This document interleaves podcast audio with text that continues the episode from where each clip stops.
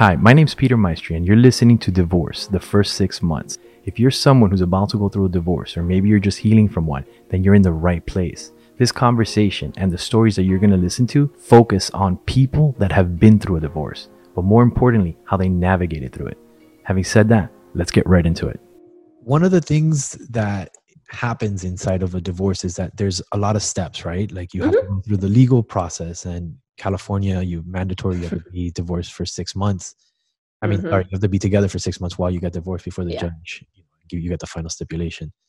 What was your strategy, or what was your steps, or whatever word you want to use inside of describing that moment to go through that process, the legal um, process especially? I don't think we had a strategy. Um, both of us, luckily, again, because it was so civil, we both just wanted to make it as clean and as easy as possible. Mm-hmm. So my ex moved out. Um, like I've said, I kept the dog. Um, not mainly because this is going to sound ridiculous, but the dog just likes me more.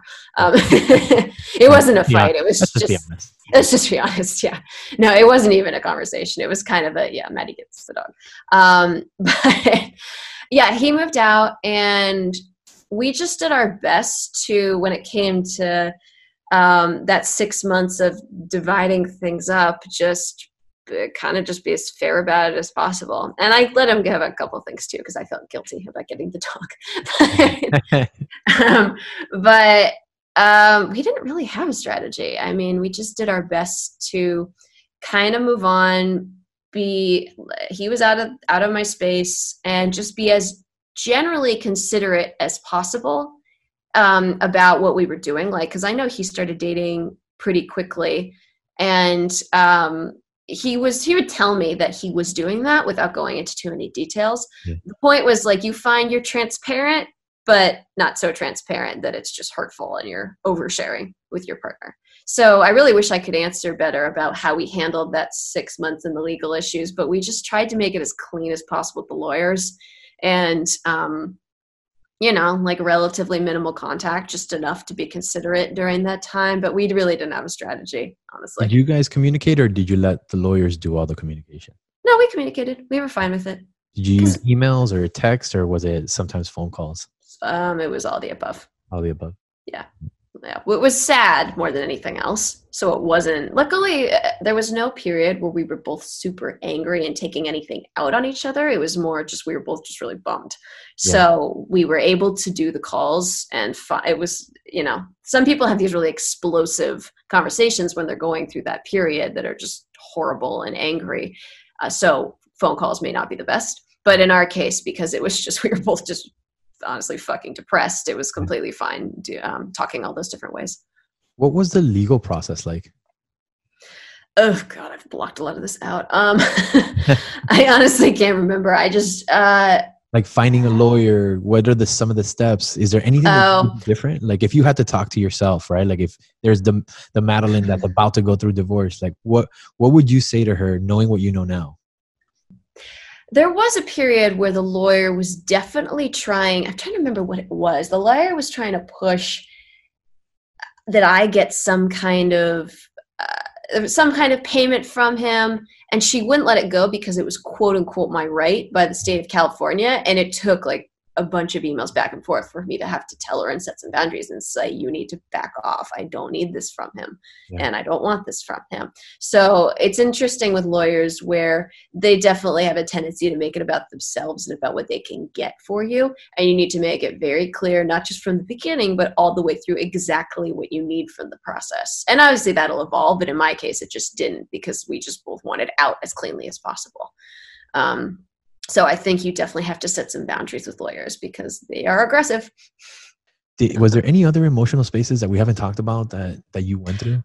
Um, I mean, I would get uh, anger. Um, the good news is that I didn't really have anyone. I don't have a roommate or anything, so the only person I had to take it out on was myself. so I know that what tends to happen during these processes is that some people are so angry that they're angry with their family they're angry with their friends they're angry with everybody around them they're angry in the workplace it just they can't help it because they're hurting so badly and they're so pissed about their life falling apart in this way um, our divorce was a little complicated in that we almost got divorced twice Mm. The first time was right after we got married. It was two months later. And we told our parents we wanted a divorce. We didn't want to separate. We wanted, we were done. We were out. Then my ex went to Europe for the summer, had a little Euro trip. Um, and then when he came back, the reality of the divorce and the life we had together, I think, really hit him. And he more or less asked he really wanted to give it another chance a try and then we went to th- and i agreed to do couples therapy but it really was like on him to convince me to try again because we were mutual the first time but i'd say it was like 60% him wanting out 40% me and then the second time around it was very mutual like later on when we decided we wanted to get divorced again because once we had done therapy after a few months i decided okay you can move back in i more or less said, let's try this again. And then we tried again for another year or so. And then that was when we were like, okay, we can't do this. This is not working. We're going to get a divorce. So it was like this horrible two part process.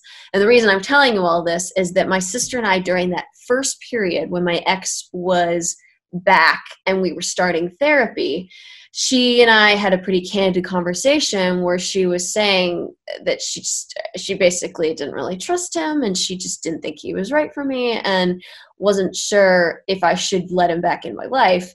And that was the only time I kind of lost it on somebody where she was just trying to be she's a very honest person and she's the kind of person who will tell me things I don't want to hear she's not the sister who will buy you beer when you're underage. She's the kind of sister who's just really protective, both in a good way and a bad way. Mostly good. But anyway, so she'll somebody will tell me what I don't want to hear. And in my heart of hearts, I knew that uh, he wasn't right for me and I shouldn't let him I should just say, okay, no, you know what? I know you're back and I know that you missed me, but we need to do this. You're not right for me. Right. And she more or less was honest with me about that and I really lost on her for not being supportive and saying that I think he and I deserved another chance. We should try again. And I just super got angry with her. And to this day, I feel really bad about that because she was doing what she felt was right. And honestly, I nowadays I think what she was doing was right. And that's the only time I've ever really gotten emotional in that way and took it out on someone. Did you ever go back and talk to her about that? No, which I need to do, which I've been meaning to do and putting it off for a very long time. So that's one of those regrets and things in life I still need to sweep up. Yeah. Isn't it awesome? Like, I mean, that we can always go back and clean it up. Yeah, it is, but also you need to do it. Yeah, and the longer you wait, the more it hangs over you. Yeah, thinking about it doesn't get it done. Exactly. And feeling yeah. bad and talking about it on a podcast doesn't get it done. no, it doesn't get it done either. but making that phone call, it does get it done. Yeah, exactly. Great. And it's always good because it's always like, oh, it always seems easier when, when you're on the other side of it. You're like, man, I could have done that before. Why I know. I can totally done that. What, what would you change? Um, honestly, if I could change anything, I wouldn't have. Sorry, what? You can pick anything, like anything. What would you change?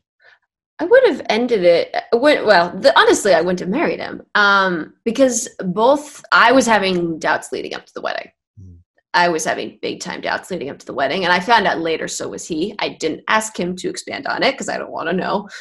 Some things are best left in the past. Yeah. Um, but I really wish I had had the strength to have a conversation with him about my doubts because I'm glad that I saw everything through once we got divorced in the way I did. So this is one of the things I've I've said this before. So forgive the fact that I'm telling a story again that I've told before. But he and I had that experience where we wanted to get divorced. Then we tried to work on it, and then we realized again that it wasn't going to work, and then we decided to get divorced. But the good thing is because we worked on it the way we did, and we really gave it a shot the way we did, I don't look back and wonder what if.